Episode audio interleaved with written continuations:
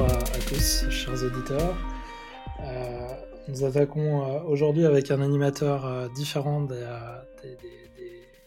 l'habituel coordinateur de, cette Son of IT, qui est habituellement Bastien. Aujourd'hui, c'est moi, Jean-Baptiste, qui vais faire l'animation. Sont avec moi Bastien, donc, et Olivier. Bonjour, messieurs. Bonjour. Bonsoir. Ça fait, du bien d'être de l'autre côté du miroir. Nous rejoindra en théorie euh, Julien en, milieu de session ou, à peu près.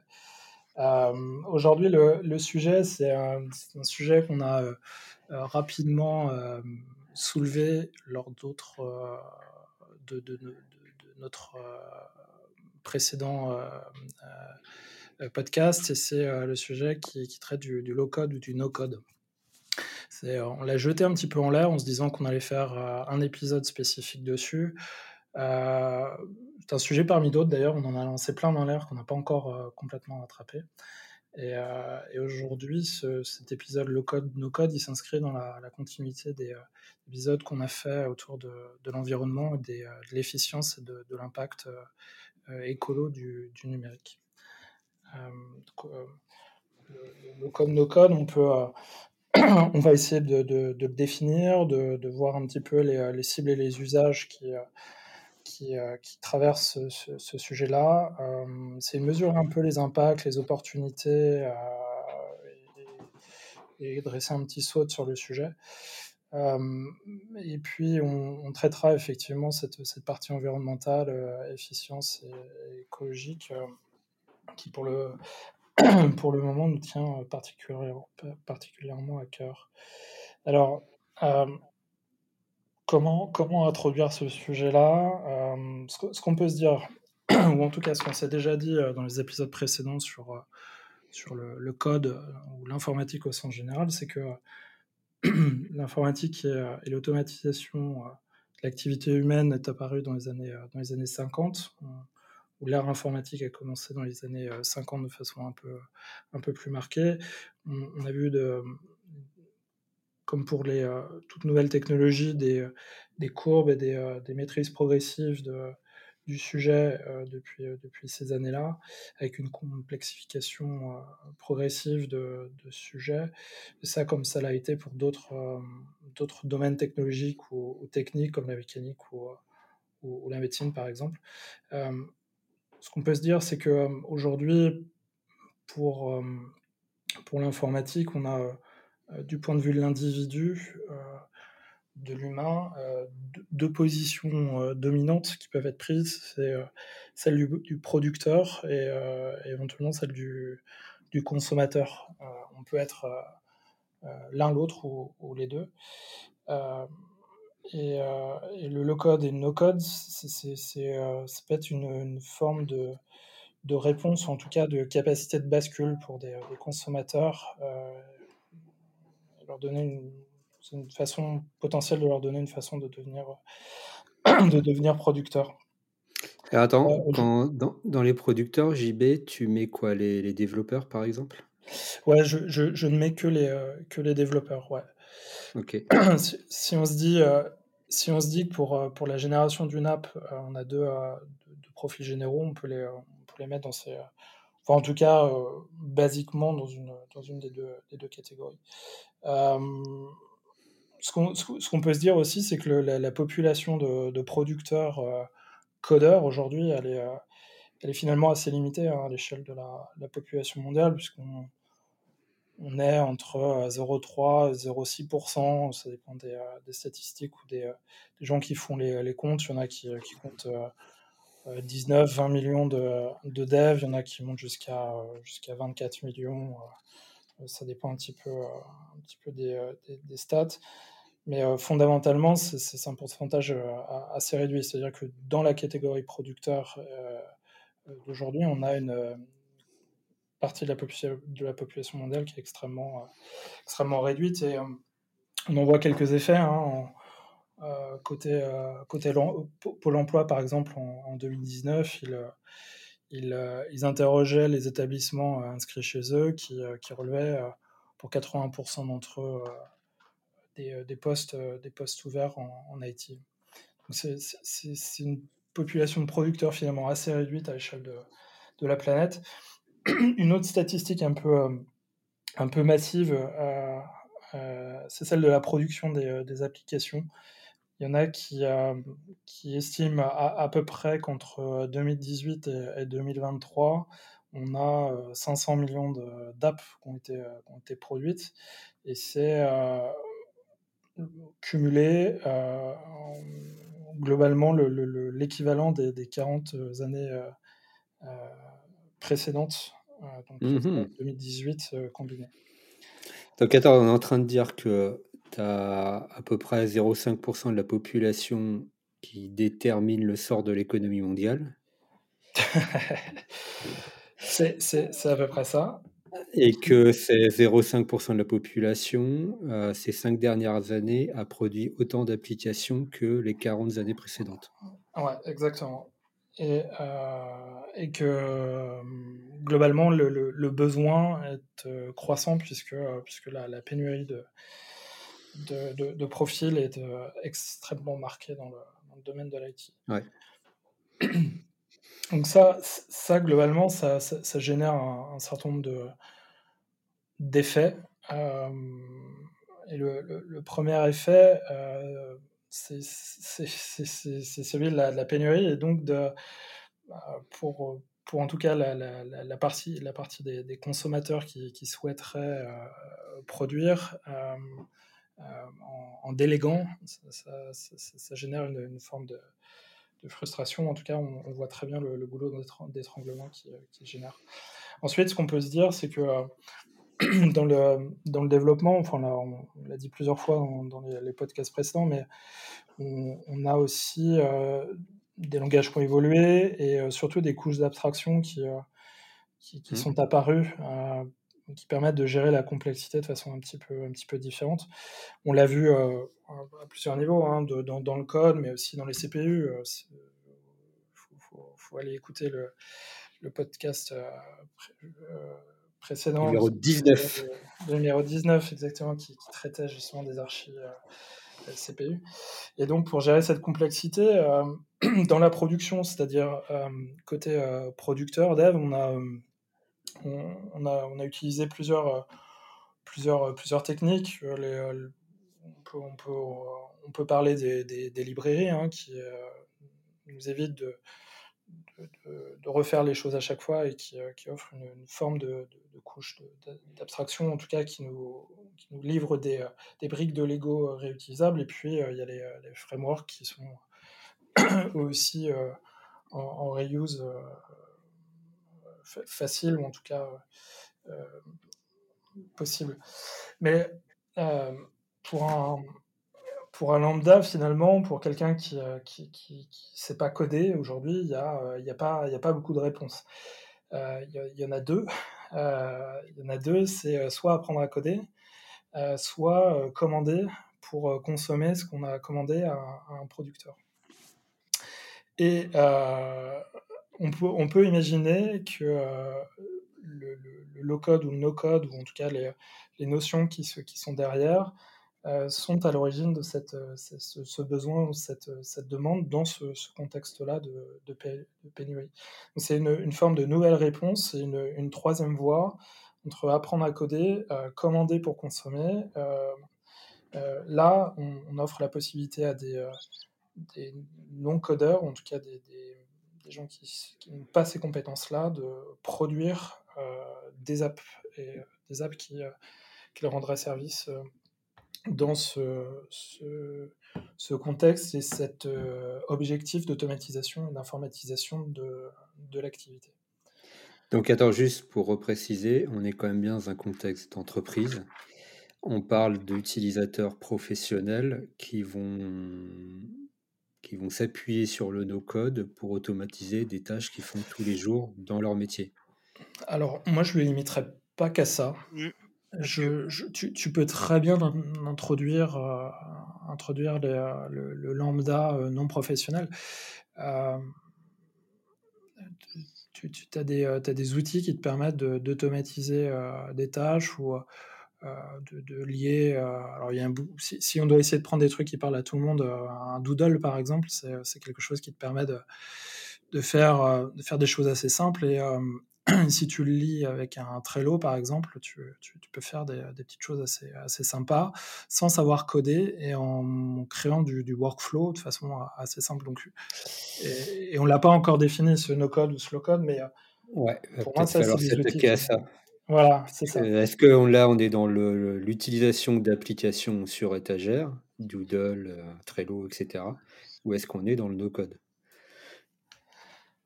alors, qu'est-ce qu'on euh, qu'est-ce qu'on met dans le no-code? Euh, Quand on regarde un petit peu les, euh, documentations, on y voit la, création d'app. Donc, effectivement, pas simplement la liaison d'applications les unes avec les autres, mais plutôt de la, création d'app à, valeur, c'est-à-dire qui répondent à un besoin qui soit n'existe pas, soit, soit vient d'être créé.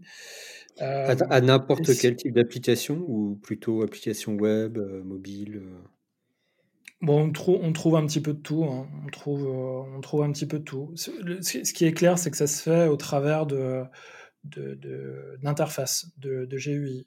en enfin, en tout cas, tu commences par, par ici. Si on parle du, du no-code, clairement, ça se fait au travers d'une interface, puisque par définition, le no-code, c'est pas de code à lire et pas de code à écrire. si tu veux euh, créer une, une appli, il tu, faut forcément une interface qui te permette de, le faire.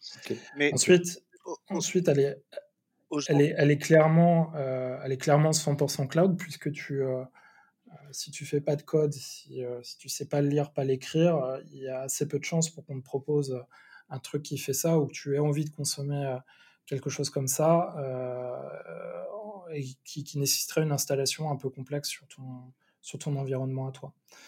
Euh, c'est une autre, une autre caractéristique qu'on peut mettre dedans, c'est qu'elle permet en général de, définir du, du, workflow simple ou, complexe, mais ça, Olivier, euh, je te, je te laisserai euh, redéfinir ce que, tu, ce que tu nous as communiqué un peu en off hier ou avant-hier sur tes découpes de, de niveau du, du no-code. Mmh euh, et puis la, dernière, enfin les, deux dernières caractéristiques, c'est euh, dans le cadre de, ces interfaces euh, GUI, c'est vraiment d'avoir quelque chose en, en, WYSIWYG, c'est-à-dire que c'est pas simplement une conception graphique un peu, un peu abstraite, c'est vraiment conception graphique qui, livre le rendu direct de, ce, que, ce que sera l'app demain.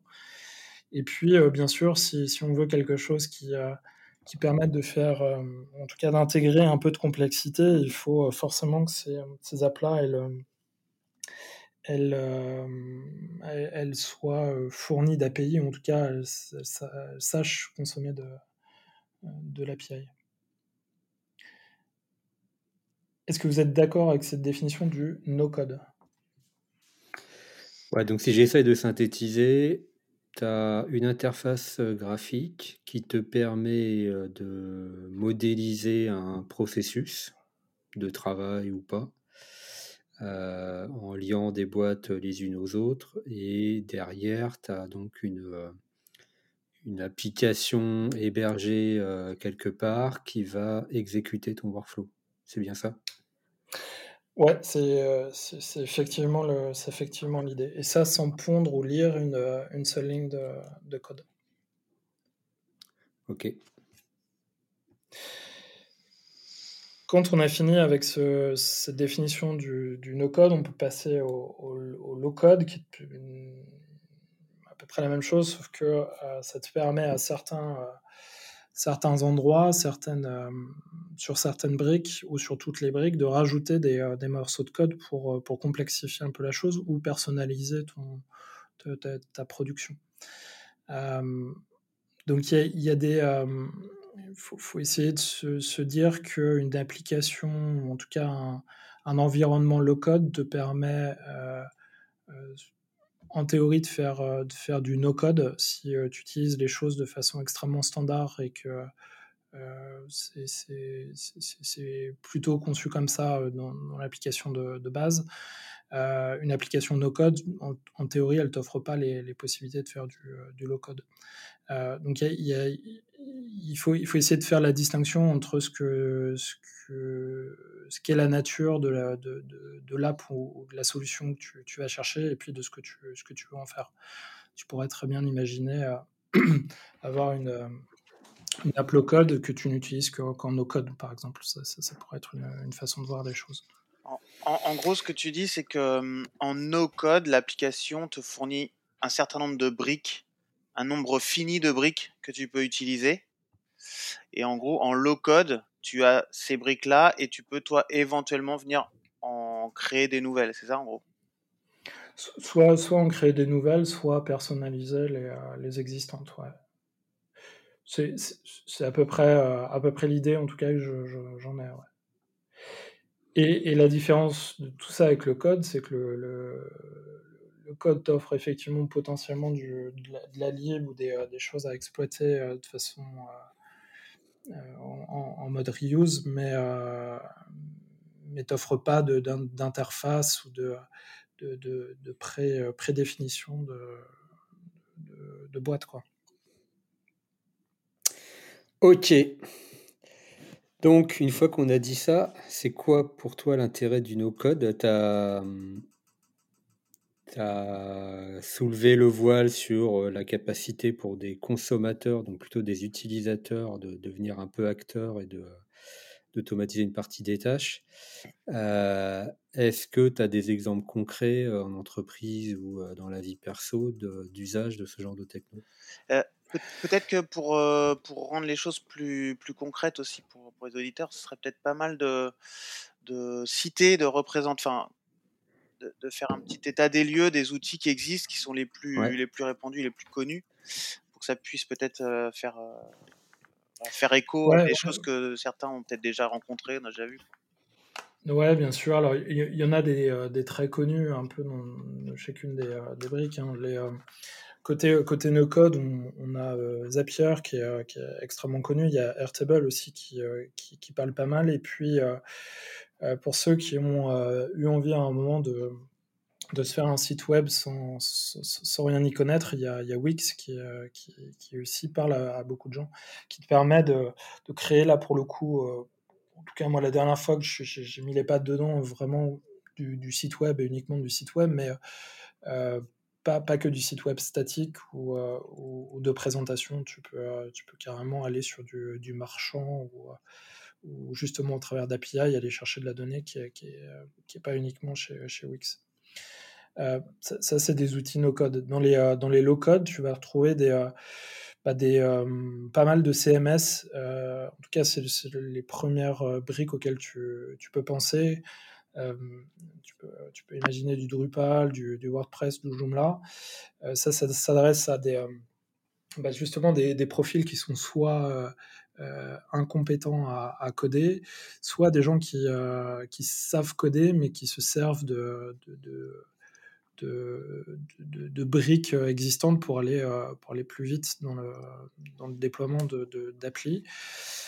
quelque chose qui s'adresse un peu plus aux au, au devs tu peux trouver, alors là c'est plutôt du workflow, tu peux trouver du Node-RED euh, qui, est, pas mal utilisé euh, par les, par les, les devs euh, JS.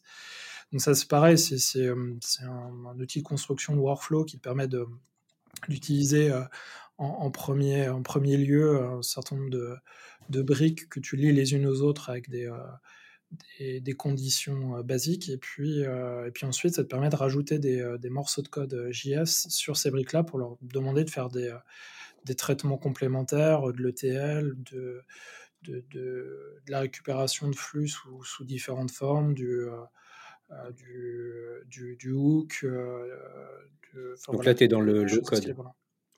Là, tu es dans le low-code, oui, bien sûr. J'étais dans le low-code Drupal, WordPress, Joomla, Spip, Node-RED. Euh, j'ai pas cité Power Platform, par exemple, qui, est là plutôt du côté Microsoft et qui te permet là aussi de créer des, plutôt du, workflow ou de l'app euh, euh, déployable sur mobile. Euh, notamment au travers des, des, des stores d'entreprise quand tu, as les bonnes licences Microsoft. Ça, c'est pareil, c'est de l'association de, briques qui peuvent être utilisées en no-code par des utilisateurs standards parce que tu as des modèles de, workflow pré, préconçu. Et puis après, tu peux rentrer un peu plus dans le détail et, switcher vers du low-code en ajoutant du, euh, bah, JS ou, des, euh, ou, du JS d'ailleurs. Je ne sais pas si tu peux, tu peux injecter autre chose. Probablement un peu de .NET ou, ou autre chose comme ça. Ça, on est, on est vraiment dans le, dans le low-code. Et puis le code, on en a suffisamment parlé dans les épisodes précédents. Hein. On, a, on, a, les Go, les Rust, les, les, euh, les C, les, euh, les, JS, etc. Ok. Alors, maintenant, on va attaquer le, les questions qui fâchent. à quoi ça sert C'est ça? Non, le à quoi ça sert, tu l'as, tu l'as bien expliqué. Euh, la question, c'est est-ce que c'est euh, vraiment utile? Est-ce que tu peux donner des exemples? Ouais, alors effectivement, dans le à quoi ça sert, si on essaie de, de se dire justement ce qui est, ce qui est, qui est de l'ordre de, de l'opportunité et, et, pour qui d'ailleurs c'est, euh, c'est, intéressant, quels sont les, les cas d'usage. On peut, euh, il va falloir euh, essayer de, trouver des, combinaisons d'ailleurs entre euh, la, cible et l'usage. Euh, si on parle de, des PME, des assos, des, startups, c'est, enfin plutôt d'entité, en tout cas d'entité morale on peut, on peut parler de, recherche de vélocité, de prototypage ou de, recherche de MVP, puisque ces outils-là te permettent de, faire des maquettes, d'avoir des, des actions derrière tes boutons ou tes, euh, tes éléments et de, de, faire assez facilement des, des, petites choses, pas trop compliquées, pas trop complexes, euh, pas trop personnalisées, euh, mais qui te permettent de éventuellement prouver ou montrer quelque chose dans un contexte plutôt, plutôt, plutôt maîtrisé. Ça, c'est un cas d'usage qu'on qu voit assez facilement et ça s'adresse notamment à des, euh, justement des PME, des assos ou des startups qui euh, commenceraient sans avoir des, des ressources IT. C'est-à-dire que là, tu te décharges de, de cette pénurie de main-d'œuvre et D'ailleurs, on n'en a pas parlé, mais aussi. Moyens financiers aussi, du, Ouais, du coup, du coup de cette main-d'œuvre aussi, parce que euh, je crois qu'en en 2019, euh, aux États-Unis, euh, le, salaire moyen d'un dev, c'était 100, 100 k dollars. On, est, on est, nous, des, ressources assez chères pour des, entreprises comme celle-ci. Donc, ça, ça, leur permet en tout cas de, faire un petit MVP rapide. Après, pour, pour ces ces, euh, boîtes-là, ça peut, euh, euh, ça peut aussi être des, des, des leviers d'innovation, c'est-à-dire de, d'aller chercher, ou en tout cas de, créer, encore une fois, quelque chose qui, qui n'existe pas, et, de bah, d'imaginer des choses qui développeraient un peu leur business, de de, de, proposer un nouveau, un nouveau produit, euh, d'expérimenter de, euh, d'expérimenter des choses. Côté, euh, côté, côté user ou power user dans ces entreprises, on, peut y trouver plein de trucs, notamment l'automatisation du, du, de, de, flux. On peut parler de RPA ou de, de, de, workflows automatisés, de euh, délestage de, de, de charges euh, chronophages, par exemple. Des gens, par Et exemple, ça, on... en ont marre de faire tout le temps la même chose, par exemple. Ouais, exactement, ou euh, qui, qui, qui, perdent un temps dingue à, à, retrouver de l'information, par exemple, et qui se serviraient de ces éléments-là pour euh, la préqualifier, la, la préordonner, la, la, stocker, pourquoi pas. Je prends l'exemple d'un d'un Power, euh, Power Platform, tu as, euh, un modèle qui dit euh, quand je reçois un mail, euh, je stocke la pièce jointe dans un répertoire de, de mon OneDrive. C'est euh, trois, trois, clics, hein, vraiment trois clics pour mettre ça en place.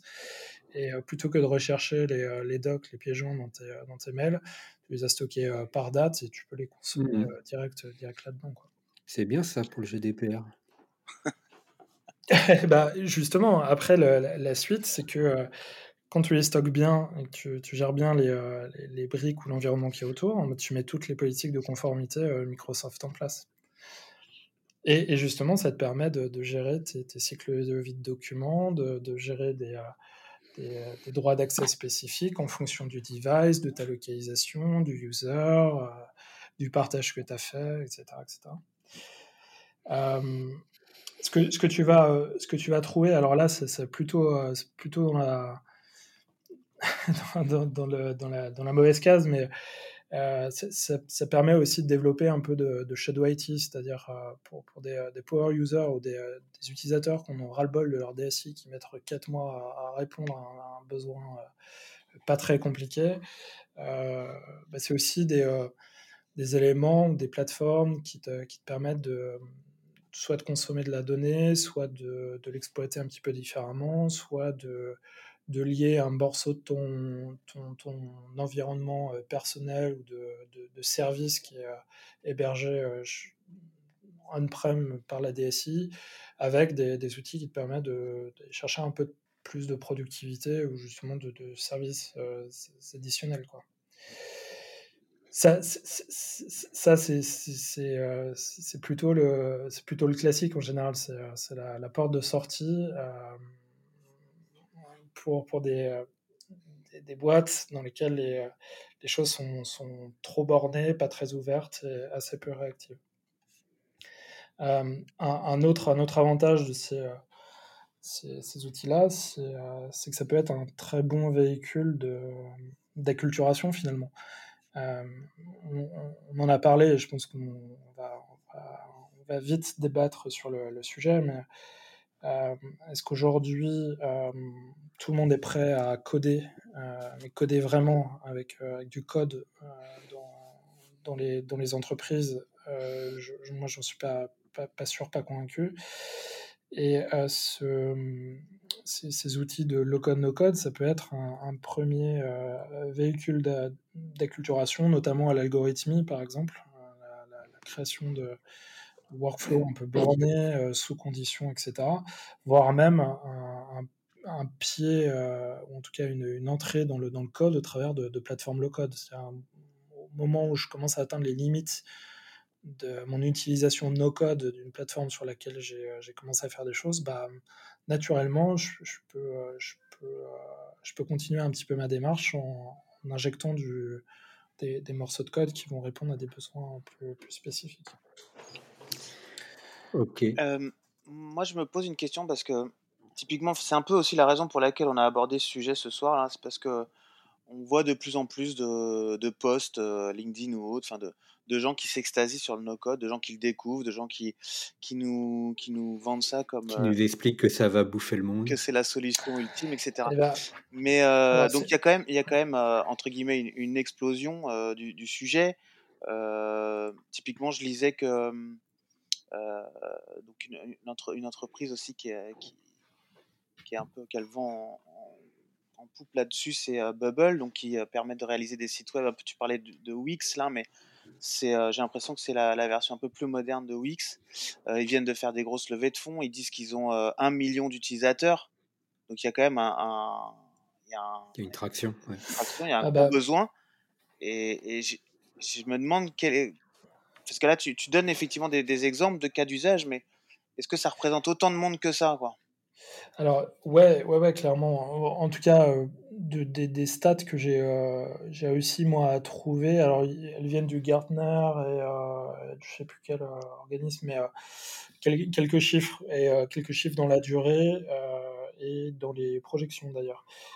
en termes de, de chiffres de chiffre d'affaires, en 2017, c'était 4 milliards de dollars en 2022, c'est-à-dire cette année, euh, ce sera plus de 27 milliards de dollars et en 2025, ils projettent euh, plus de 45 milliards euh, de, dollars de, chiffre d'affaires autour de ces plateformes-là. Donc, et en termes de faire du no-code, quoi. C'est ça que bah, c'est ça. en termes, le Gartner nous dit en termes de, de, nombre d'applications, en tout cas de pourcentage d'applications qui soit sont développées en full low-code, soit euh, en, mix euh, low code et, pure code. 2020, c'était 25% des applis en low-code. 2024, ils projettent 65% des applis. En 2025, 70% des, applis. Qui, qui aurait une composante plutôt majeure de, de, low-code, au moins. Attends, attends, attends, deux secondes. Euh, tu as dit en 2022, c'est combien? 27 milliards? Ouais. En 2022, un peu plus de 27 milliards. Ok.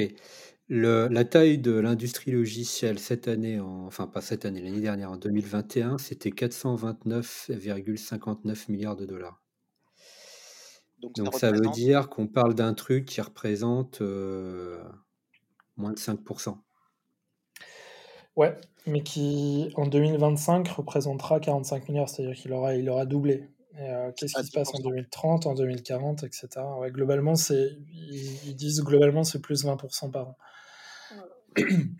Alors encore une fois, c'est des, euh, des, chiffres très macro, il faudra aller voir dans le détail, etc. C'est vraiment des... Euh, non, mais en fait, là où je veux en venir, c'est est-ce qu'il n'y a pas un... C'est un peu ce que tu disais, Olivier, un biais entre le bruit qu'on fait autour de ces technologies-là et la réalité en termes de, de taille de marché et, et d'usage?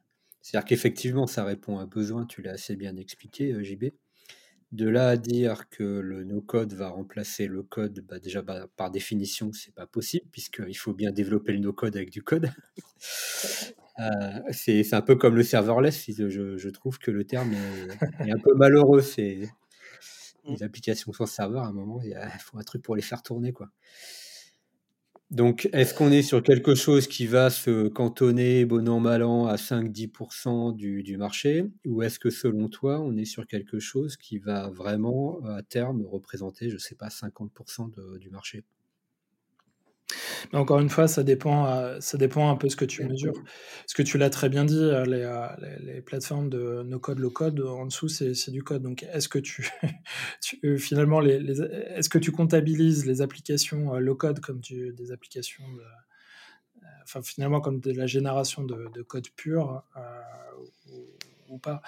Moi, ce que je pense, c'est que euh, euh, au vu de la, des, chiffres et des proportions qu'on a, qu'on a annoncées au départ, et surtout de, leurs évolutions, hein, puisque on a quand même dit que euh, entre, entre 2000, 2019 et 2030, on va juste doubler notre capacité de production, en tout cas de, de, formation de producteurs de, de pur code.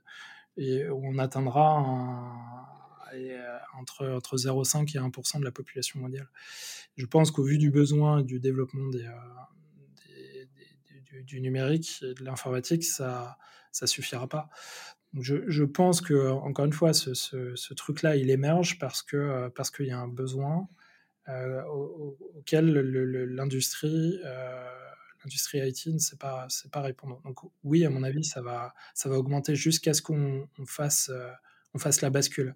Jusqu'à ce qu'on considère, ou en tout cas qu'on arrive à euh, introduire l'algorithme, le, code euh, dans, les couches basses de l'éducation, que finalement ça devienne un bien de consommation standard.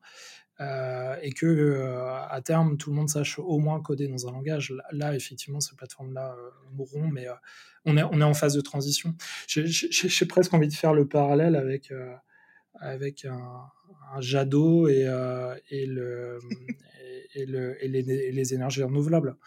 Euh, est-ce que, est que tu te dis que, euh, que tout le monde est prêt pour les éoliennes, ou, en tout cas qu'on est, on est prêt pour les éoliennes, etc. Ou est-ce que tu fais un, saut par, par, le nucléaire? En l'occurrence, aujourd'hui, embarquer même, même 40% de la population mondiale dans le code, bah, ça, va prendre, ça va prendre un petit peu de temps.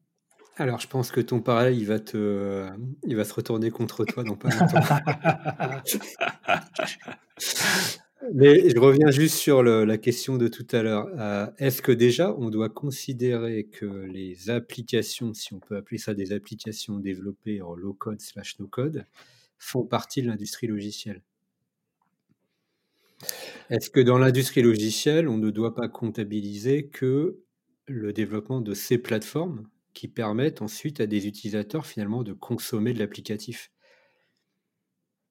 Bah, dans le, dans le no-code, on pourrait effectivement faire ça. Après, dans le low-code, non, parce que tu as, du, as du. Justement, tu as des, des, morceaux de code. Tu as du code. Alors, Alors maintenant, je pose l'autre question c'est où est la frontière du no-code? Est-ce que faire, je vais être un peu provocateur, mais faire du PHP, du Ruby, du Perl, c'est du low-code?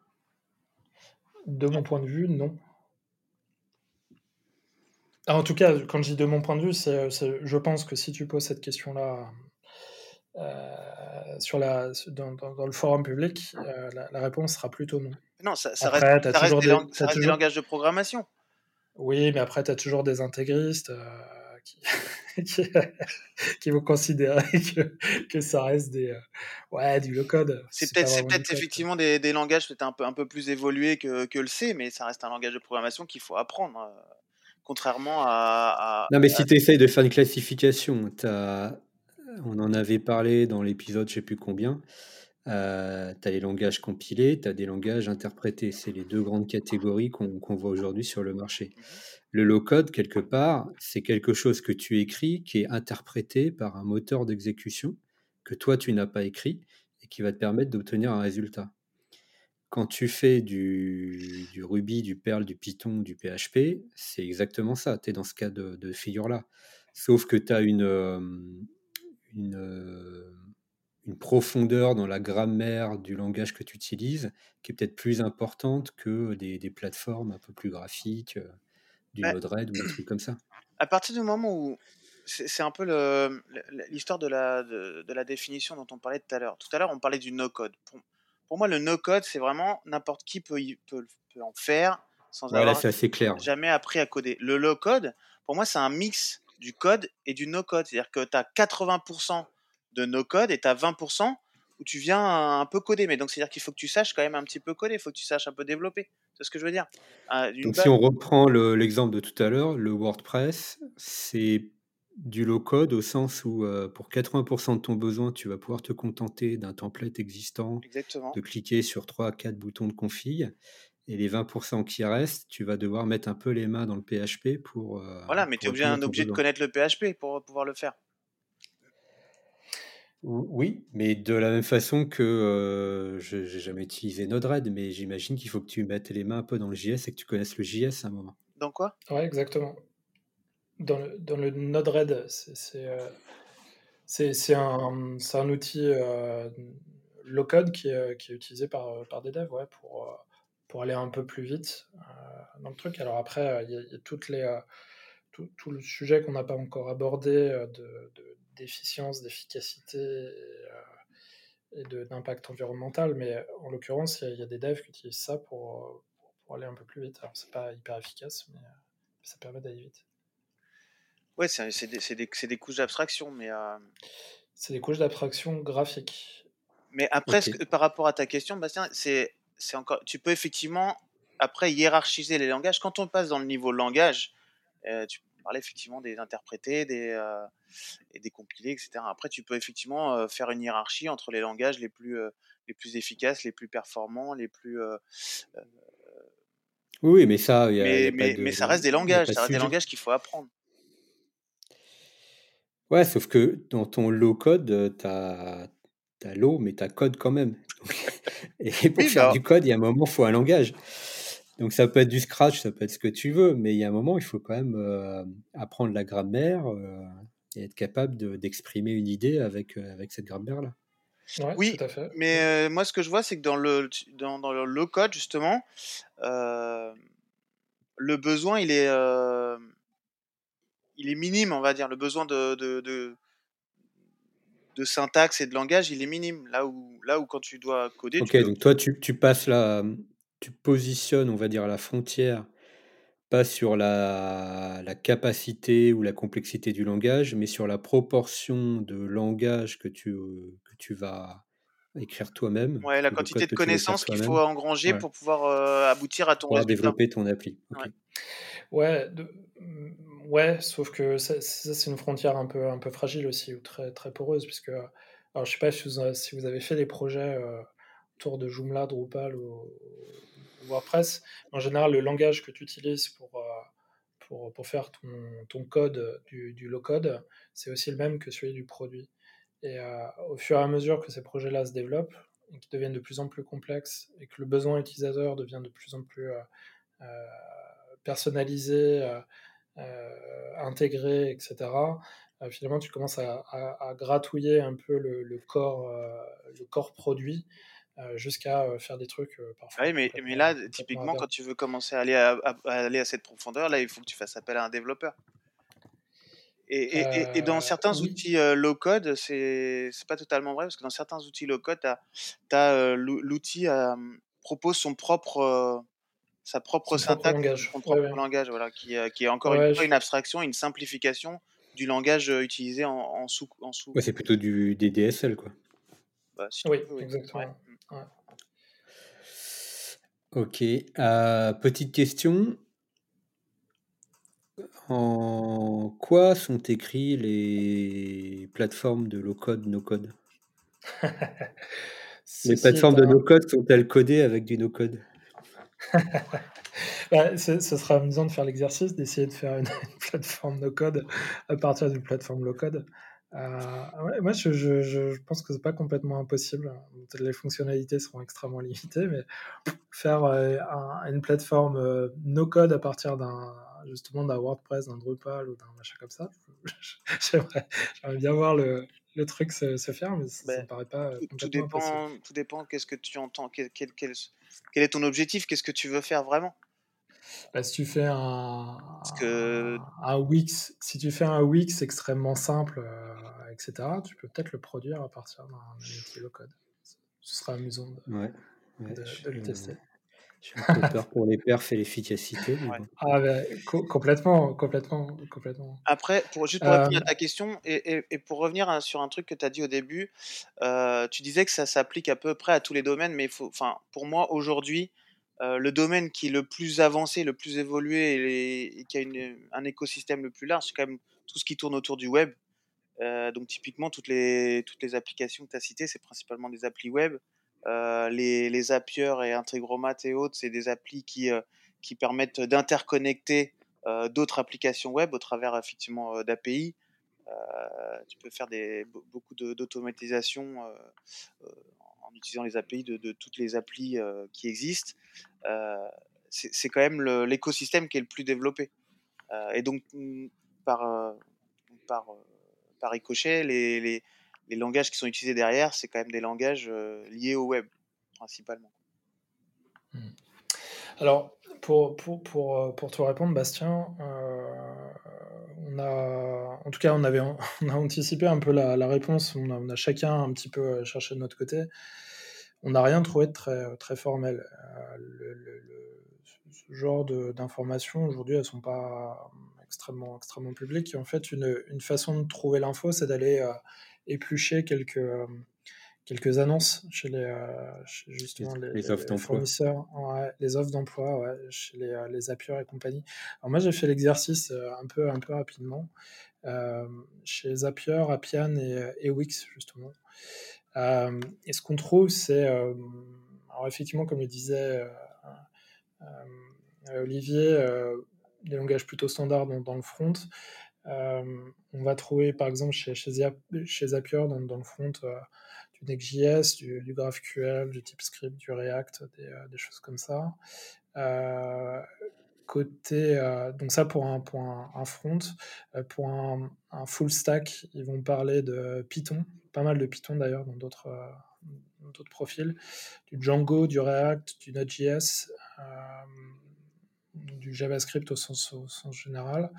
Euh, et après, si tu vas un peu plus dans les, alors dans les infra côté SRE, bon, c'est pas des langages, mais en tout cas, ils vont te parler de Terraform, Kube, alors après des outils comme Redis ou, GitLab, Datadog. Ils vont me demander, euh, en revanche, de, maîtriser un peu les, euh, un peu les langages, euh, j'imagine, core chez eux, que, sont encore une fois le, Python, et ils parlent un petit peu de, de Go pour de l'automatisation. Côté ingénieur sécu, ils vont parler de, l'infrastructure plutôt, là pour le coup, ils sont apparemment full AWS. Et puis après, côté, côté data, data warehouse, data, data scientist, on va retrouver des briques chez AWS, encore une fois du Python et du, du R. et puis des, des ETL divers et variés. Donc ça c'est Zapier, hein, ça? Ça c'est Zapier, ouais. Ça veut dire qu'on est que sur du langage interprété avec un niveau d'efficacité relativement bas, voire très bas, qui va permettre à des utilisateurs de créer des applications on top ces plateformes-là, avec un niveau d'efficacité par définition encore plus bas. Exactement. Ouais, ouais, c'est un peu la philosophie. Donc ça veut dire que je, reparle juste l'épisode dans le contexte de la série qu'on est en train de mener, c'est-à-dire l'efficacité énergétique et l'impact de l'industrie sur l'écologie. Euh, pour l'instant, on ne peut pas dire que ce genre de plateforme participe à l'amélioration de l'efficacité de l'IT en général. Absolument pas, effectivement. Je pense que c'est un constat, un constat qu'on peut partager. Si, si, je vais chez euh, Appian, je retrouve du Java, pas, pas, pas, interprété, mais, mais, tout aussi dégueulasse, du Python, bien sûr. Le langage préféré de Julien. Voilà, exactement. Euh, qui ne a pas encore rejoint d'ailleurs. Et puis après, euh, du React, euh, Native. et puis après, on retrouve des, des choses comme du Golang, du, Golang, et puis après des briques qui ne sont, qui sont pas des, des, langages, mais des, des briques, des briques qu'ils utilisent, type bah, le, des briques d'AWS, et puis de, de l'élastique, du, du NoSQL, etc. Euh, et chez Wix, on va trouver, euh, alors chez les, chez les dev back euh, du Node.js, mais aussi, alors là, ça peut te faire plaisir, du, on trouve du Scala.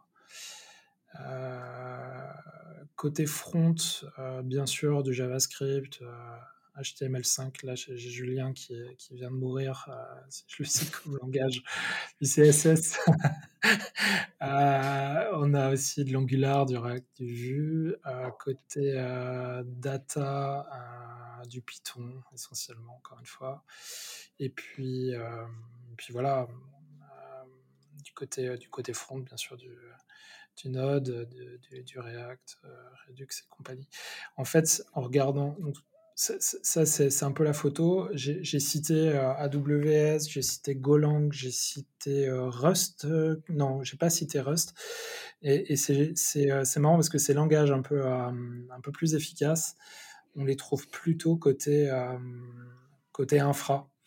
donc c'est plutôt les postes de, de SRE ou de d'ingénieurs infra qui vont utiliser ça. C'est assez logique parce que ces plateformes-là, je pense qu'elles ont une élasticité au niveau des workloads qui est hyper importante parce que quand ton mmh. utilisateur il a créé son appli et qu'il appuie sur le bouton deploy, eux ils vont spawner des, conteneurs, des, des, infras, etc., etc. Il doit y avoir certainement du Kubernetes derrière. D'ailleurs, tu l'as cité dans, plusieurs annonces. et dès que tu veux jouer un petit peu de façon puissante ou proche avec Kubernetes, euh, tu, mets les mains dans le Go obligatoirement parce qu'il est lui-même écrit en Go. Donc c'est pas pas illogique, mais ça veut dire que ces langages dits efficaces, ils sont cantonnés plutôt à la partie pilotage de l'infra, et qu'en réalité le, gros de l'application, lui, il est plutôt développé avec des langages interprétés. Ouais, c'est exactement ça. Mais justement, c'est euh, un peu ce qui euh, ce qui est, dommage. Ou, en tout cas, si, on lit un peu le truc, euh, si on se dit que les, euh, les, langages efficaces, ils sont plutôt côté infra, euh, et puis les langages plus, interprétés ou moins, moins efficients sont plutôt du côté front et, appli, on peut très bien imaginer que, finalement le, c'est le, symptôme d'un développement un peu progressif du bazar où euh, quand tu lances ton, ton, affaire, tu vas chercher peut-être justement des profils euh, moins compliqués à trouver, euh, qui sont sur des langages moins, moins efficaces, un peu moins, un peu moins rares. bah, puis surtout, le, ces boîtes. Ces boîtes-là font la promotion du, du no-code et donc de, je vais pas dire de l'incompétence informatique, mais de, de l'accessibilité maximum. Et donc, c'est assez logique qu'ils aillent sur des langages sur beaucoup de, pour lesquels tu as beaucoup de ressources sur le marché, qui sont assez faciles à utiliser, etc. etc. Bah, tu, tu, pourrais avoir une stratégie différente et te dire que tu, euh, tu investis euh, pour, toi dans des, euh, langages efficaces, etc. la, frontière, elle est, justement pas poreuse entre l'utilisateur que tu vas avoir en face et, ton, équipe de dev. Pour avoir très bien du langage efficace d'un côté et puis une application simple et, accessible de, l'autre côté. Moi, ce, que je, ce que je lis entre les mailles, là, c'est que c'est des gens qui ont dû créer leur truc très rapidement, grossir assez, rapidement, effectivement, qui avait du problème de, gestion de ressources, c'est aussi des langages, euh, pardon, des, solutions qui sont apparues euh, euh, bah, peut-être dans, dans, des, dans ces années, je sais pas, 2000-2005, où finalement faire des trucs en Python, en, JS, etc., c'était pas encore identifié comme complètement dégueulasse. Et puis, ça l'est toujours pas. Hein. Ouais, en tout cas, ça l'est pas complètement. ça l'est pas suffisamment. pas suffisamment. Euh, et, le, et le, le, la, séparation, en tout cas la dichotomie qu'il peut y avoir entre ces, ces, morceaux-là qui sont côté euh, production euh, applicative et puis les langages plus efficaces et les, les, compétences des gens qui sont côté SRE, ingénieur d'infra, etc. on peut l'imaginer on peut imaginer que c'est au moment où ils ont eu besoin de ressources et qu'ils ont plongé full cloud pour arriver justement à avoir une élasticité importantes qui se sont dit tiens, euh, bah, on a des profils euh, euh, Go, Rust, Scala et j'en passe qui, qui sont peut-être un peu plus dispo qu'au démarrage de leur, de leur aventure. C'est peut-être juste une question de, de, cycle, en tout cas de moment où ils ont été captés leurs ressources, mmh. où, ils se, où, ils se, sont dit d'ailleurs peut-être notre, notre front ou notre appli, elle n'est pas, pas, super, pas super bien faite, on n'a pas le temps de, de retravailler dessus. Euh, on, va, on doit la faire tourner sur une infra euh, qui, qui, marche bien, et euh, donc il faut qu'elle soit, elle, solide, efficace. Et, clairement, il y a, y a, un enjeu, il y a un enjeu, ou en tout cas un intérêt financier, à ce que leur infra soit bien positionnée si leur, leur code est, dégueulasse? Si, le peut-être qu'il leur faut un, peu de temps pour convertir leur, ah bah de toute façon, tu l'as dit, euh, la, plupart ils sont déployés chez des cloud providers, surtout AWS, d'après ce que tu as cité. Donc euh, d'un point de vue économique, quoi, ils ont à un moment, ils ont quand même intérêt euh, quand la boîte grossit et quand le service commence à rencontrer le succès, à optimiser le, la, consommation des ressources. Et donc le, le, ce, qui, ce que je lis entre les lignes, c'est qu'ils ont trouvé plus simple dans un premier temps de trouver un truc efficace justement avec du cube, euh, etc. D'optimiser leur conso euh, euh, à, la demande plutôt que de s'attaquer au gros, au gros truc qui doit être leur, leur cœur applicatif. Mais, mais tu as, été, ou tu es confronté à ce genre de, choses aussi, toi de ton côté, Bastien, se, retrouver avec une dette technique de, en tout cas un corps produit euh, euh, mal développé ou développé avec la mauvaise techno et, et, convertir dans un truc plus moderne, plus efficace, etc., euh, c'est compliqué. Tu l'as eu d'ailleurs à plusieurs moments de ton, ton expérience pro. Oui, oui, c'est compliqué parce que c'est un peu le piège classique. Hein. Quand tu crées une nouvelle boîte, tu veux aller vite. Tu as besoin d'aller vite. C'est une question de survie pour les startups. donc tu vas sur des technos qui te permettent de développer vite. Et c'est un peu le piège peut-être de, ce techno no-code, low-code. Euh, quand tu fais ton, ton proof of concept, euh, tu, vas partir sur du Wix ou du je sais pas quoi. Et puis, euh, tu vas vendre ça à 2-3 VC. Donc, les VC, c'est les, les venture capitalistes, les investisseurs. Ils vont trouver l'idée séduisante. Tu vas le tester auprès de tes premiers clients. Et puis, le truc va grossir de façon plus ou moins contrôlée. Et un jour, euh, tu te réveilles avec, euh, en recevant une facture à la fin du mois que tu n'es pas capable de payer depuis ton, de ton cloud provider. Parce qu'en fait, les technos que tu utilises, elles sont tellement peu efficaces que le ratio entre le, les revenus que ça génère euh, au niveau de ton application et ce que ça te coûte en termes d'infrastructure, il est, il est très très mauvais. Mmh. Et là, souvent, c'est trop tard parce que tu n'as plus le pognon du coup pour, mais À, l'inverse, euh, à l'inverse, t'as pas le pognon dès le départ, au départ non plus. Donc, euh, à un moment donné, il y en a qui vont dire que c'est presque fait... un problème de riche parce qu'au départ, il faut bien euh, prouver, trouver le premier client, puis le deuxième client, et ainsi de suite, quoi. Je suis d'accord, mais en fait, il n'y a pas de bonne solution. Bah oui. C'est un peu le problème. Alors par contre, par, contre, je pense que partir sur du no-code ou du low-code, c'est presque, c'est presque un, bon garde-barrière finalement. Parce que tu, tu te retrouves beaucoup plus facilement aux limites. Par ouais, aux limites du truc, plutôt que de partir dans une techno qui, qui, est, qui est, du vrai code, mais qui n'est pas, la bonne, qui est pas le, bon langage. Typiquement, faire un truc hyper efficace avec du, du, du, GS et du Python, tu, tu, peux recruter une palanquée ou questionner une palanquée d'experts là-dedans, ils vont te dire nous on sait tout faire, on peut tout faire et ça saura tout faire. Alors que, que quelqu'un qui, qui, qui, sait ce que c'est que le no-code et le low-code, à un moment, il va te dire bon, tu, tu peux faire ton MVP, mais il va s'arrêter là. voilà, dès que tu as tes fonds, tu, tu, tu, développes un vrai truc. Quoi. En, général, c'est ça la stratégie. C'est-à-dire que ça sert à faire des maquettes, des tests, des expérimentations. Comme tu disais tout à l'heure, ça permet à des entreprises de, tester des choses, de le mettre à la poubelle, ça va pas coûter grand-chose, c'est pas grave. Euh, ça a été fait vite fait, voilà. Euh, tu vois tout de suite si, ta, solution, elle attire, elle intéresse du monde, elle attire des, gens. Et dès que tu commences à avoir effectivement de l'attraction ou des gens qui sont prêts à investir, bah là, tu t'engages une équipe de développeurs. Ouais, et puis encore une fois, là, on regarde ça avec le prisme startup, création de, de, produits ou de, de, trucs qui sont basés sur l'IT, mais si, on raisonne un peu plus large, et c'est ce qui explique l'augmentation de la taille de marché, hein, c'est que finalement, il y, a, y, a, assez peu de gens qui, qui, vont passer le pas parce que leurs besoins finalement s'arrêtent là. Quand tu es une petite asso, une petite PME, un machin, un site marchand sur Wix, ça te suffit, tu n'auras pas besoin de plus que ça. Bien sûr. Donc ça répond à quelques besoins. Euh, de là à adhérer aux théories, euh, le no-code va bouffer le monde du logiciel. Non, alors par contre, ça c'est un vrai, c'est sûr que ça c'est un vrai mythe. C'est, euh. du, on est d'accord que c'est du bullshit marketing. Quoi. Ouais, ouais, surtout. Ce qui se passe, c'est que de toute façon, ça, il y, a une certitude. Même tous les gens qui font des, des petits, on voit, on trouve des, des vidéos là, des gens qui font des, des petits fights, des petits combats, code vs no code, machin.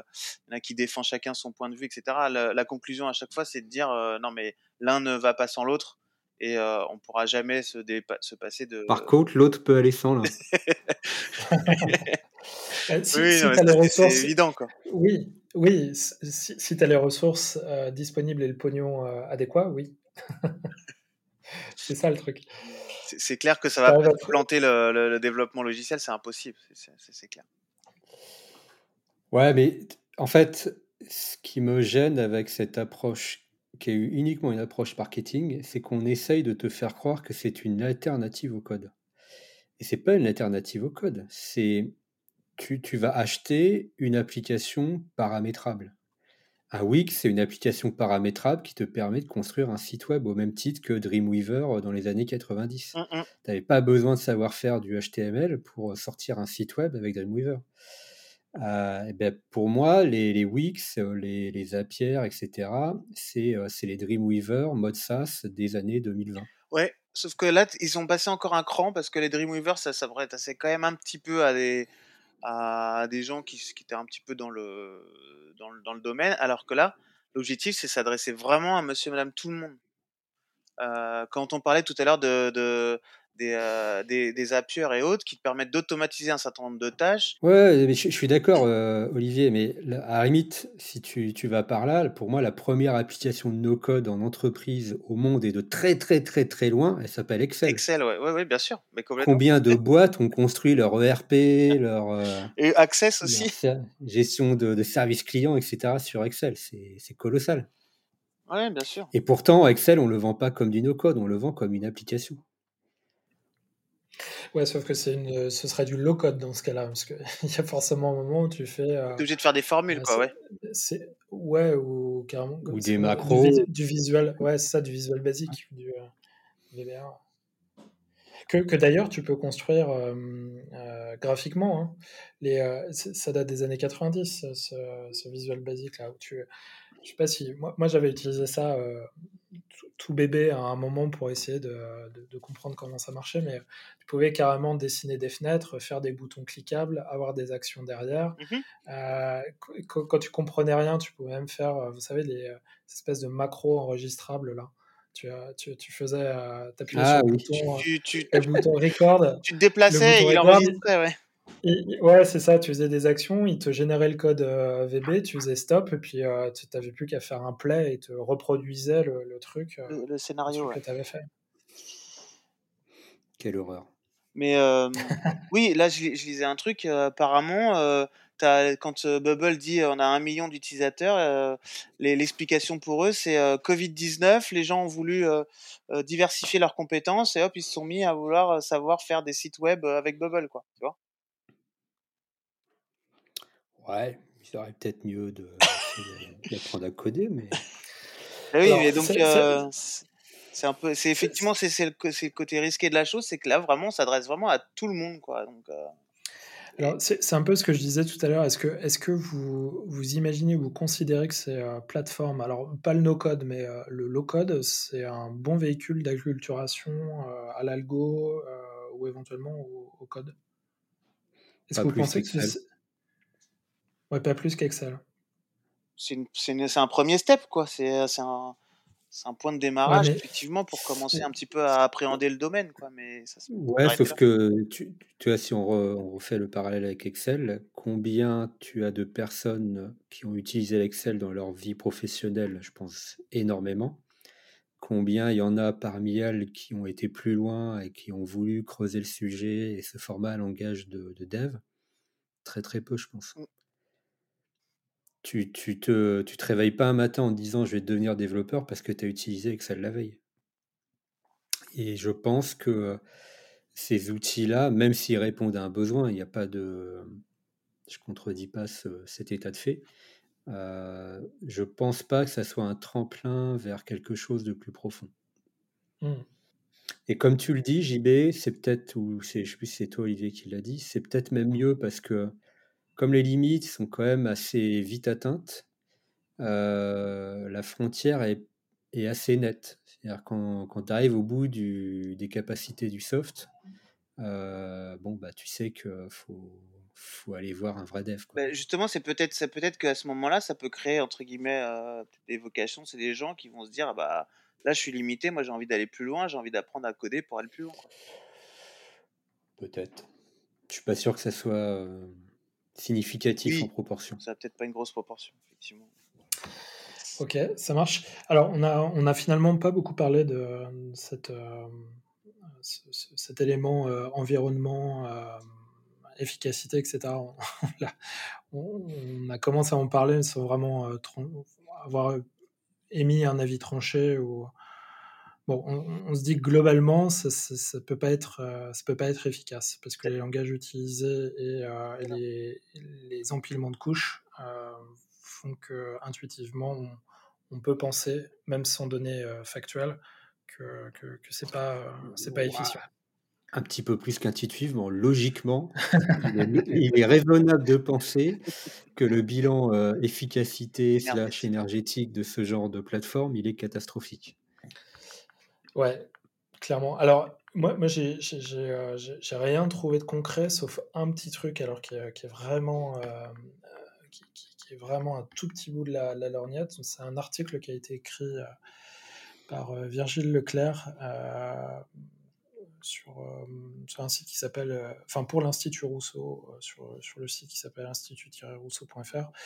Il y, a, un article qui décrit un certain, en tout cas, qui, qui présente certains prismes de visualisation sur le, low-code et le no-code. Et puis, il y, a, euh, euh, il y a une figure, alors qui, euh, au jour où on tourne l'épisode n'est pas disponible, mais j'ai contacté Virgile, il a eu la gentillesse de, de me renvoyer l'image et il m'a dit qu'il contacterait ses, collègues de l'Institut Rousseau pour republier ce, cette image-là. Ce qu'ils ont fait comme exercice. Le, site a dû être développé avec du no-code alors. Faudrait regarder. Euh, ce qu'ils ont fait, c'est qu'ils ont, euh, ils ont, euh, ils ont fait, enfin, ils ont examiné deux landing pages qui ont été développés sur, sur deux plateformes de développement low code et puis ils l'ont comparé. enfin, ils, ont fait la même chose sur, sur un, site enfin, ils, ont, ils ont fait l'exercice avec un, un, générateur de sites statiques qui s'appelle goigo.io. Puis ils ont utilisé deux, trois, enfin, deux, deux trois outils de, de comparaison de, de, consommation, en tout cas de, de mesure d'empreinte carbone. Et euh, ils arrivent à, un petit tableau euh, extrêmement simple qui, euh, qui pointe le, niveau de performance, le niveau de bonne pratique de, dev, et puis ils ont deux mesures d'empreinte carbone qui sont, qui sont produits par de, sites différents et puis une mesure de consommation d'eau. Et ça, donc pour euh, ces landing pages sur, euh, sur, Wix.com et puis euh, l'équivalent sur Go.io. Alors on se rend compte que Go d'un point Go pardon. et on se rend compte que d'un point de vue des performances, on voit assez, assez nettement qu'il y a un ratio de ça fait quoi 2,5 apparemment, à peu près 2,5 de, ouais, quasiment différentiel. 3. Ouais, quasiment 3 de, de, différentiel entre. Donc bien sûr à l'avantage de, de. Euh, en, en, termes de bonnes pratiques, euh, Wix est, euh, est au, au, au, 3, au 3 quarts de, de ce que produit euh, GoGo. Et en termes d'empreinte carbone, alors là, les, euh, les, les, choses sont un peu. Enfin, les, les tout cas, les différentiels, les gaps ne sont, pas tout à fait les mêmes, mais on passe euh, euh, de, de 1.22 à 1.25, donc 1.22 pour, pour GoGo à 1.5 pour, euh, pour Wix quand on mesure le truc avec Green IT, et puis un, gap beaucoup plus important quand on mesure les choses avec le, site websitecarbon.com. On passe de 0.16 pour GoGo à, à 0.69 pour pour Wix. Donc il y, a, là pour le coup un vrai euh, différentiel d'empreinte carbone. Alors attends, parce que du coup, j'ai une petite remarque. Le tableau il est intéressant, mais là ce qu'ils ont mesuré, c'est uniquement la consommation énergétique côté device, côté utilisateur. Côté, euh, côté device, côté euh, utilisateur, ouais. ouais. Sauf que euh, donc ça veut dire que déjà, côté utilisateur, tu as une différence entre les deux, ce qui n'est pas forcément automatique, parce qu'on pourrait considérer que Wix génère du code HTML, CSS, JS, etc., au moins aussi efficace que, que. Que, Dreamweaver, ouais. ouais. Mais ce n'est pas le cas, donc ça veut dire que côté device, euh, le, le, site euh, généré avec Wix, il va consommer entre deux et trois fois plus d'énergie que, que la même chose servie par GoIgo. Mais surtout, ce qu'on oublie de dire, c'est que en termes de, back-end, donc côté infrastructure, le ratio, il doit plutôt être de l'ordre de 10 à 100 entre les deux. Parce que GoIgo, moi j'ai un petit peu utilisé, je le connais, c'est écrit en Go comme son nom l'indique. Euh, c'est un système qui est extrêmement efficace. Tu fais tourner la, landing page, là, c'est quelque chose qui doit générer euh, une consommation euh, de côté serveur de peut-être 600-700 kilo octets de RAM c'est tout petit. Euh, et, tu peux servir facilement 2000 utilisateurs concurrents depuis un Raspberry, tu vois. Ouais, ouais, ouais. ce côté Wix, je suis pas sûr que tu aies, euh, le même type d'infrastructure. Donc le ratio euh, in fine, côté back-end, il doit être très, très, très, très en défaveur de Wix et dans des proportions, à mon avis, catastrophiques. C'est très juste. Et, euh, et, pour le coup, euh, on, a, on a tous cherché un petit peu euh, de notre côté. On n'a on a, pas trouvé grand-chose, ce qui est plutôt naturel pour deux raisons. C'est que c'est pas quelque chose qu'on a encore beaucoup l'habitude de communiquer. Et puis deux, c'est... Ni de mesurer d'ailleurs. Ouais, enfin de mesurer, oui, d'abord. Et puis, et puis justement, je, pense que s'ils avaient, s'ils avaient les mesures, ils ne s'empresseraient pas de, le, communiquer. Alors après, il y, a quelques, il y a quelques avantages quand même à, cette, euh, euh, ces, plateformes qui sont proposées. C'est que tu as quand même une mutualisation de, mutualisation de, de, ou en tout cas un, reuse de code qui te permet, euh, dans le cas où tu trouves une optimisation importante, d'impacter tout de suite un nombre assez, assez colossal de, de workload. ouais, mais tu pourrais dire la même chose avec les librairies et les frameworks. Alors tu peux dire la même chose avec les, euh, librairies à condition qu'elles soient, euh, soient mises à jour par, par tout le monde, les, frameworks aussi. Euh, mais n'empêche que ton, ton code, le code qui, est véritablement produit from scratch par, par la structure, lui, il est, bah, il, il, impactera que l'application.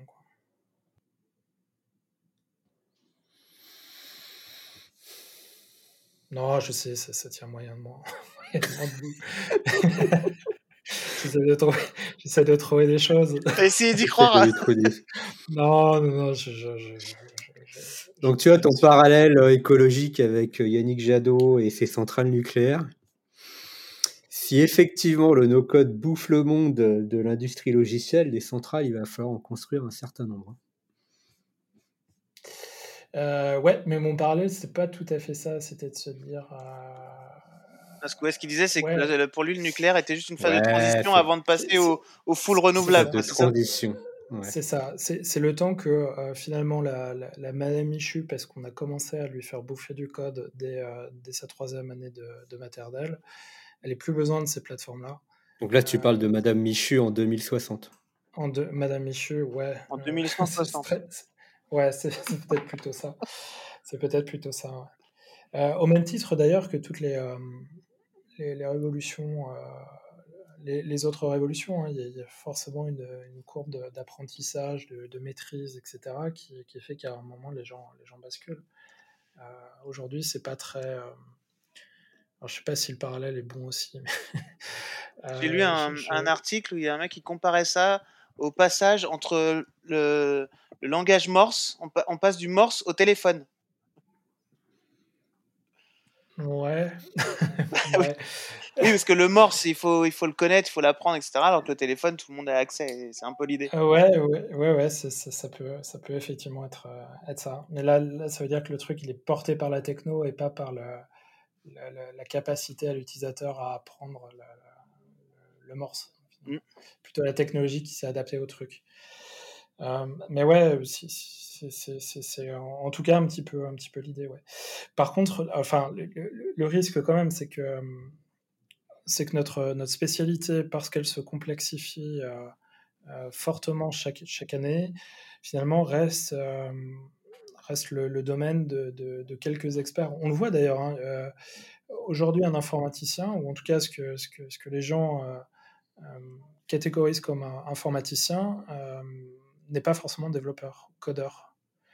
Euh, d'ailleurs, on peut s'interroger sur, sur la, définition de, ce que c'est qu'un informaticien, mais euh, typiquement, moi, dans mon, équipe euh, de, People, là, j'ai bah, 5, 5% de, de, codeurs. Les autres, ils savent pas ce que c'est que le code, ou, très peu. Et une partie du métier...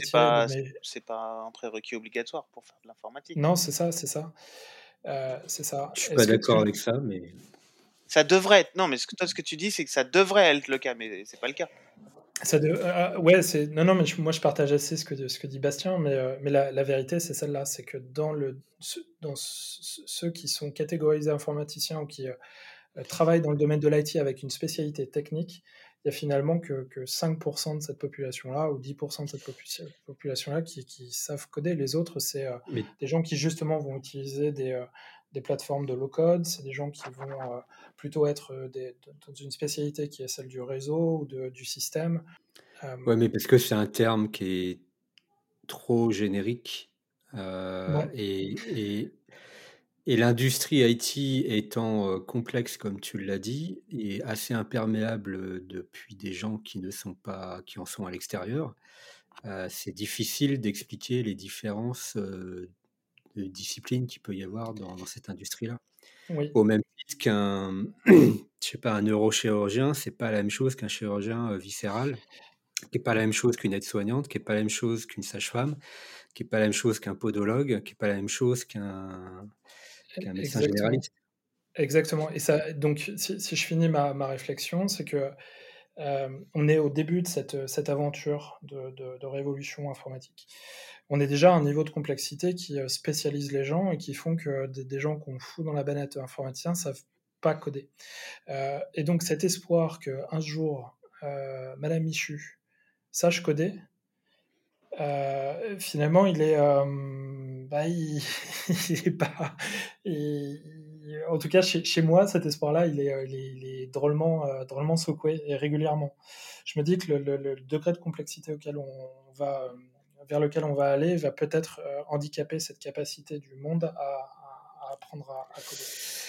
Au même titre. est-ce que c'est nécessaire? Est-ce que si demain les applications qu'on produit sont par définition de plus en plus perfectionnées, de plus en plus complexes aussi, mais de, avec des capacités de plus en plus importantes, est-ce que ça ça suffit pas pour l'utilisateur lambda, comme tu dis? Est-ce que tout le monde a bah besoin de savoir coder pour, pour vivre dans le monde de demain? Pas forcément. c'est déjà pas le cas aujourd'hui. C'est justement un peu l'objectif. Alors, moi, moi, moi, ce que je dis, c'est que ces, plateformes euh, low-code, alors plutôt, plutôt no-code dans notre cas, elles sont là parce que euh, parce qu'on pourrait considérer que tu répondras, meilleur, euh, meilleur développeur que tu sois, tu, tu répondras jamais à 100% du besoin de l'utilisateur parce qu'il a un, un esprit créatif qui, qui, qui, est en théorie incommensurable et euh, surtout qu'on lui demande d'être créatif, d'innover, de, d'expérimenter de, et d'être véloce dans, dans toutes ces activités-là. Euh, donc cette application sur mesure qui a été développée par des, euh, des, vrais codeurs, je ne suis pas sûr qu'elle réponde à tous ces besoins présents et, futurs, surtout. Mmh. Donc, y a, Einstein, c'est pas la créativité humaine qui était infinie, mais. c'est juste, mais, euh, en tout cas, en tout cas, Bon, je, voilà, l'adage qui dirait, euh, comme euh, nul ne, doit ignorer la loi, un adage qui dirait nul ne doit ignorer savoir coder, bah, ça ne nous empêchera pas d'avoir un avocat fiscaliste, un, avocat du pénal, etc., sur lesquels les gens s'appuient, parce que finalement, non, on est censé pas l'ignorer, pas l'ignorer cette loi, mais on, connais absolument pas. J'ai peur que pour le code, parce que c'est complexifie, en tout cas l'informatique, parce qu'elle se, complexifie, on n'ait finalement jamais de, de réponses euh, qui viennent, qui viennent de, vraiment des individus eux-mêmes. Je pense que malheureusement, ces, couches d'abstraction et ces interfaces sont peut-être nécessaires entre l'utilisateur et, et, son appli. Regarde bien, bientôt, on n'aura que des voitures électriques et puis personne ne saura comment fonctionne un moteur. Euh, oui, mais ce sera plus il n'y aura plus de moteur thermique.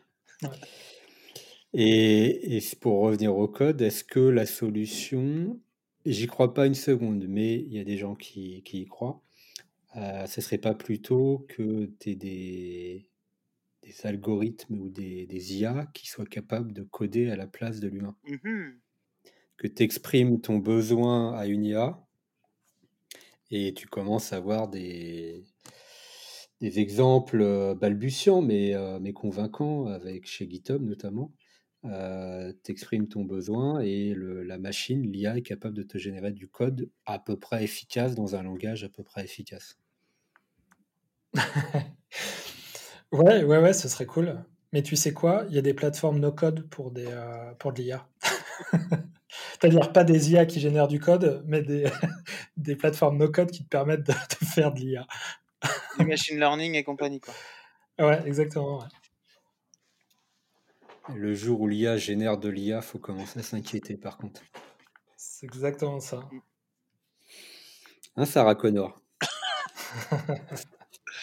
On n'y est pas encore, mais euh, à, mon, à, mon, avis, ça me, ça me paraît pas impossible hein, ce, que tu, ce que tu évoques là. Alors, tu, tu dis que tu crois pas du tout. Pourquoi tu crois pas du tout? Bah, en tout cas, le, ce que tu vois aujourd'hui, euh, comment ça s'appelle déjà chez GitHub le... Ah, Copilot. Copilot, ah, voilà. oui, d'accord. Non, mais ça, c'est le balbutiement, ça, je pense. Ouais, c'est le balbutiement, mais tu, si tu joues un peu avec, tu vas voir que c'est euh, parfois c'est assez surprenant quand même. Euh, aujourd'hui, la, la, cible, c'est plutôt de définir ça comme un, un compagnon de pair programming non humain c'est la première étape. C'est-à-dire que c'est quand encore toi qui va exprimer le, problème, le structurer, le découper, etc. etc. pourquoi je pense que ça va être assez vite, enfin, on va atteindre les limites, c'est que cette IA, elle s'appuie sur le code qu'elle peut consulter, les exemples qu'elle peut consulter, en l'occurrence dans, GitHub. Et, elle a de quoi s'entraîner avec, avec GitHub. Mmh. Mais ça veut dire qu'elle est capable de, de générer du code pour des problèmes qu'elle a déjà rencontrés dans d'autres projets. Est-ce que l'IA sera un jour dotée de, du sens commun et de la capacité de, réflexion humaine? Aujourd'hui, on n'a pas la réponse. Non, mais en revanche... un, bon développeur, à un moment, enfin un bon développeur, c'est un peu sketch des inconnus, mais en théorie, tu n'es pas censé faire que réutiliser des frameworks, des librairies et les assembler comme du Lego. Il y a un moment dans ta vie de développeur où tu es face à un problème que personne d'autre a rencontré avant toi et que tu dois résoudre. Et là, c'est de la réflexion pure et dure. On n'est plus dans l'outil, on n'est plus dans la grammaire, on est juste dans de la, réflexion, de la logique. Est-ce que l'IA sera capable de résoudre ce, genre de problématique? Je ne sais pas. Mais finalement, tu as répondu à la question. Elle ne sera pas capable de répondre à ces problématiques-là parce que c'est des problématiques qui sont des problématiques de codeur avec euh, un, une créativité qui doit, qui doit s'exprimer, une, créativité humaine. Mais en revanche, ce que tu dis, c'est qu'une IA qui a appris à, à, créer des blocs, à les associer, à répondre à un besoin déjà connu, etc., euh, serait, si, si, tu passes avec. Euh, enfin, si tu arrives à la faire communiquer avec un humain au travers de l'écrit, ou du, enfin, du parler ou de l'écrit, euh, finalement capable de reproduire ce que, ce que font les plateformes no code, voire low code, c'est-à-dire j'ai besoin d'une Ouais. d'un bloc au-dessus euh, qui affiche mes, mes derniers euh, tweets. Euh, j'ai besoin d'une d'une image machin. finalement, tu, tu dis que c'est plutôt, plutôt faisable. Ça, j'y crois, ouais. Et je pense que l'avenir de ces plateformes no-code, slash low-code, elles sont plutôt là-dedans. parce que ça ouvrirait le champ des possibles pour les utilisateurs bien plus que ce que les plateformes sont capables d'ouvrir, enfin d'offrir aujourd'hui. Euh, mmh. attends, je reviens sur, sur ce que tu disais là, cette capacité à, à créer là, mais euh, toi, ta création en tant que développeur, elle est le fruit euh, de ton, aussi ton apprentissage. C'est-à-dire qu'en fait, à un moment donné, tu, tu, tu, tu, tu crées quelque chose à partir d'outils ou, ou de, de, connaissances que tu as accumulées en amont. Donc, je vois pas pourquoi, de la même façon, l'IA, si elle apprend, elle apprend les mêmes choses que toi, pourquoi elle pourrait pas à un moment donné arriver à, créer la même chose que toi? Tu vois ce que je veux dire? Je, vois ce que tu veux dire, mais je préfère pas répondre parce qu'on va se lancer dans un, une discussion qui va durer trois heures. mais parce que là, tu rentres dans les problématiques d'apprentissage supervisé, non supervisé, etc., etc. Et en fait, je suis déjà de un, je suis pas un spécialiste de ces sujets-là. Il hein. faudrait inviter Yann Lequin si, on veut s'attaquer à ce problème. mais de deux, je suis même pas sûr qu'aujourd'hui les spécialistes comme, comme Yann Lequin que je viens de citer aient des réponses à ça. Et en fait, j'espère en tant qu'être humain que la réponse est non. Oui, c'est je vais plutôt le formuler comme ça. évidemment. Mais ce que je veux dire, c'est qu'après, il y a des problèmes à résoudre qui sont plus ou moins complexes. Et évidemment que si tu te mets à vouloir résoudre euh, la théorie des cordes de compagnie, ça va, c'est, être compliqué. Mais les problèmes de dev, la plupart du temps, sont quand même pas euh, ultra complexes. Alors, une fois, de, de, temps en temps, effectivement, tu as des, problèmes. Alors, attention, parce que dans un, dans un problème de dev, tu as plusieurs choses. Tu as, le niveau de complexité logique euh, et là, effectivement, une IA un, et un ordinateur derrière l'IA, euh, a priori, il est mieux équipé que toi pour résoudre ce genre de problématique. Mmh Mais tu n'as pas que ça, c'est-à-dire que le, dev, il s'imprègne aussi de, de la façon dont l'utilisateur final va, va, consommer ton application, euh, du problème global, des contraintes extérieures, etc. etc. une IA, elle n'a pas forcément conscience de tout ça. Et c'est compliqué de lui donner conscience de tout ça. Ce qui, euh, c'est des, des, paramètres d'entrée? C'est des paramètres d'entrée que tu lui fournis? Ouais, mais c'est des paramètres d'entrée qui sont pas clairs. Tu vois, tout à l'heure, euh, JB disait dans ses équipes, tu n'as que 5% des gens qui savent coder. Qu'est-ce qu'ils font les autres? C'est des chefs de projet, c'est des assistants MOE, MOA, etc. C'est des gens qui font l'interface entre le monde métier, le monde humain, Mmh avec toutes ces incertitudes et toutes ces, euh, ces edge cases complètement illogiques, Mmh et le, le développeur qui, lui, a besoin de quelque chose de logique pour pouvoir l'implémenter, parce que l'ordinateur ne sait rien faire d'autre que la logique. Mmh. C'est ce gap-là qui est compliqué à, à combler. euh, et un humain, un développeur humain, il est équipé pour jouer sur les deux tableaux parce qu'il a justement ce côté humain, il logique, il est capable de discuter, de dialoguer avec un autre humain. Il est capable d'interpréter euh, des, des signaux euh, non verbaux parfois. Euh, donc, euh, il, peut introduire dans ses données d'entrée des choses que qu'un ordinateur sera, à mon avis, jamais capable de comprendre. Effectivement. Après, moi, quand c'est pas logique, euh, je comprends pas. hein. Oui, mais parce que tu raisonnes en développeur.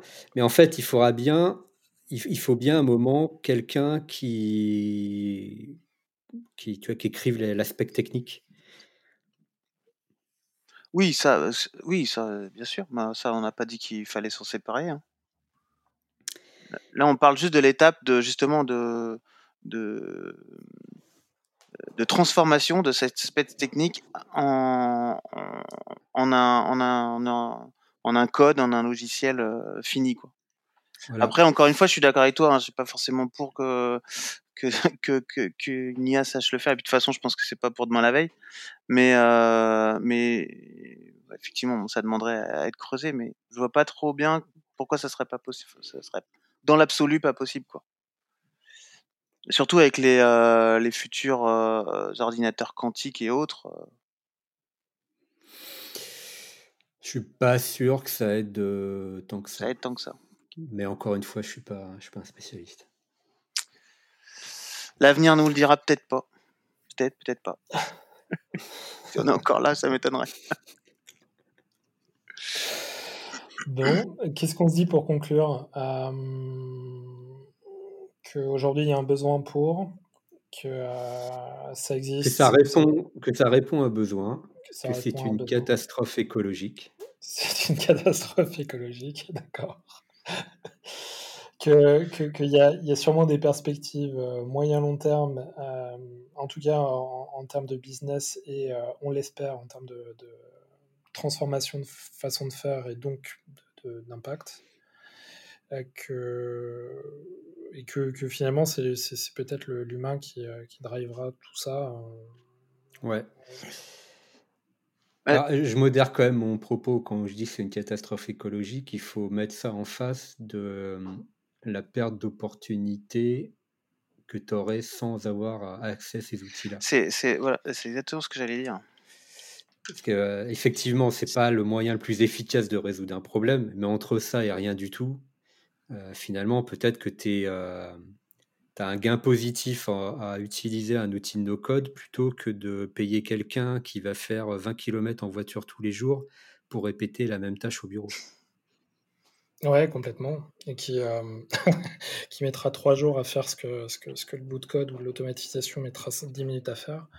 Et trois jours de, euh, de pommes de terre, de steak, de, de production euh, laitière, de, etc. Effectivement. Ouais. Plus Alors attention, parce que là, là tu es sur un terrain glissant. Parce que par là, en toute logique, il faudrait éliminer l'humain de l'équation. si on arrive à automatiser ces tâches. Ouais, exactement. Ok, bon, c'est sur cette conclusion. ah, d'ailleurs, à ce sujet-là, euh, on, a on a échangé deux mots, euh, Bastien, mais euh, il y a, y a le, le, dernier Genet qui est sorti qui s'appelle Big Bug et qui, ah, oui. qui, traite un petit peu de ces, ces, ces sujets-là. Et alors, qu'est-ce que tu en as pensé? Euh, L'esthétique est, est, celle d'un Genet, donc euh, absolument parfaite. On s'en prend plein les mirettes, même si c'est plutôt un huis clos. Euh, je, je, suis.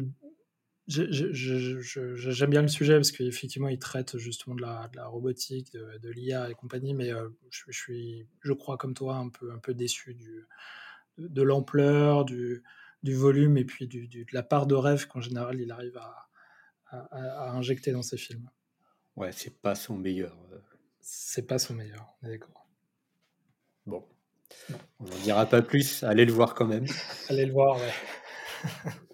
c'est sur Netflix pour ceux qui l'ont. Merci à tous. Merci euh, JB d'avoir préparé le, sujet. Ça m'a fait des vacances, c'est bien.